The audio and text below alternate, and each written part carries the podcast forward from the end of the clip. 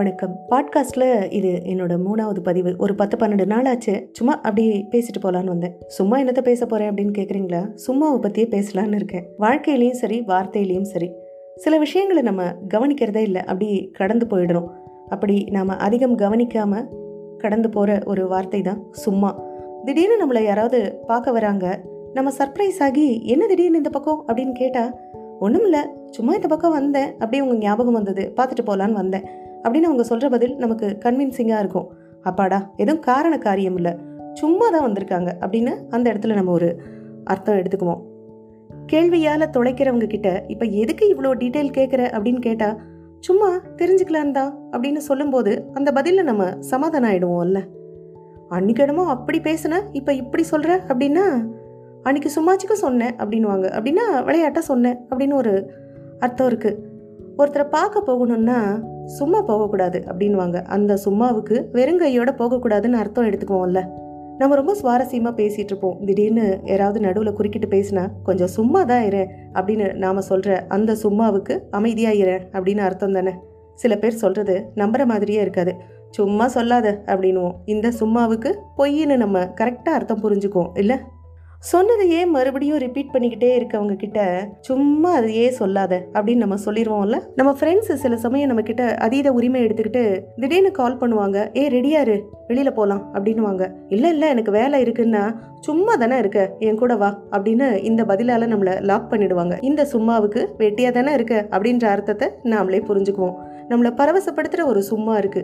ஏ அங்க இந்த பொருள் சும்மாவே தராங்களாம் அப்படின்னா அட இலவசம் அப்படின்னு நம்ம புரிஞ்சுக்குவோம். சும்மா சொல்லக்கூடாது அப்படின்னு ஆரம்பிக்கிற எந்த விஷயமும் அது ஒன்றும் அவ்வளோ சாதாரணம் இல்லை அப்படிங்கிற ஒரு அர்த்தத்தை டக்குன்னு நமக்கு புரிய வச்சிரோம்ல.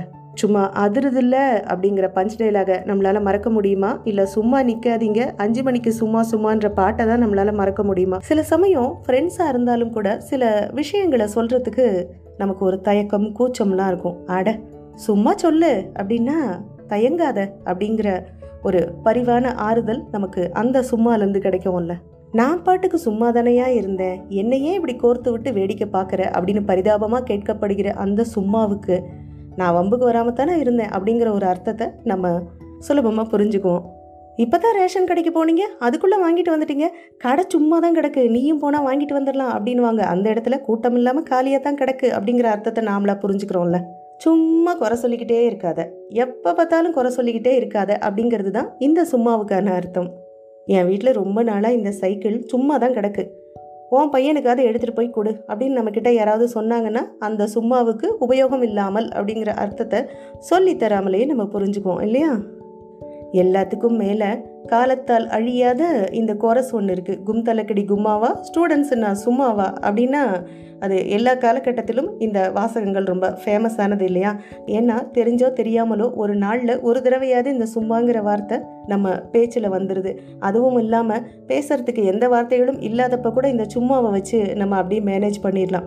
ஸோ அதனால தான் நம்ம கூடவே இணைப்பிரியாமல் வருகிற அந்த சும்மாவை பற்றி சும்மா அப்படியே பேசிட்டு போகலான்னு இன்னைக்கு வந்தேன். இந்த மாதிரி நாம் பயன்படுத்துகிற நமக்கு அவசரத்துக்கு கை கொடுக்கிற வார்த்தைகள் நிறைய இருக்கு நம்ம கிட்ட நாம தான் அந்த வார்த்தைகளுக்குன்னு ஒரு கவனம் கொடுத்து இந்த மாதிரி கிடைக்கிற நேரத்துல பேசிக்கணும். நான் சொல்றது சரிதானே? இந்த பாட்காஸ்ட் பத்தி உங்க ஃபீட்பேக்கை உமாவின் pocket radio at Gmail dot com அப்படிங்கிற மெயில் ஐடிக்கு நீங்க அனுப்பி வைக்கலாம். அடுத்த எபிசோட்ல உங்களை சந்திக்கிறேன். நன்றி.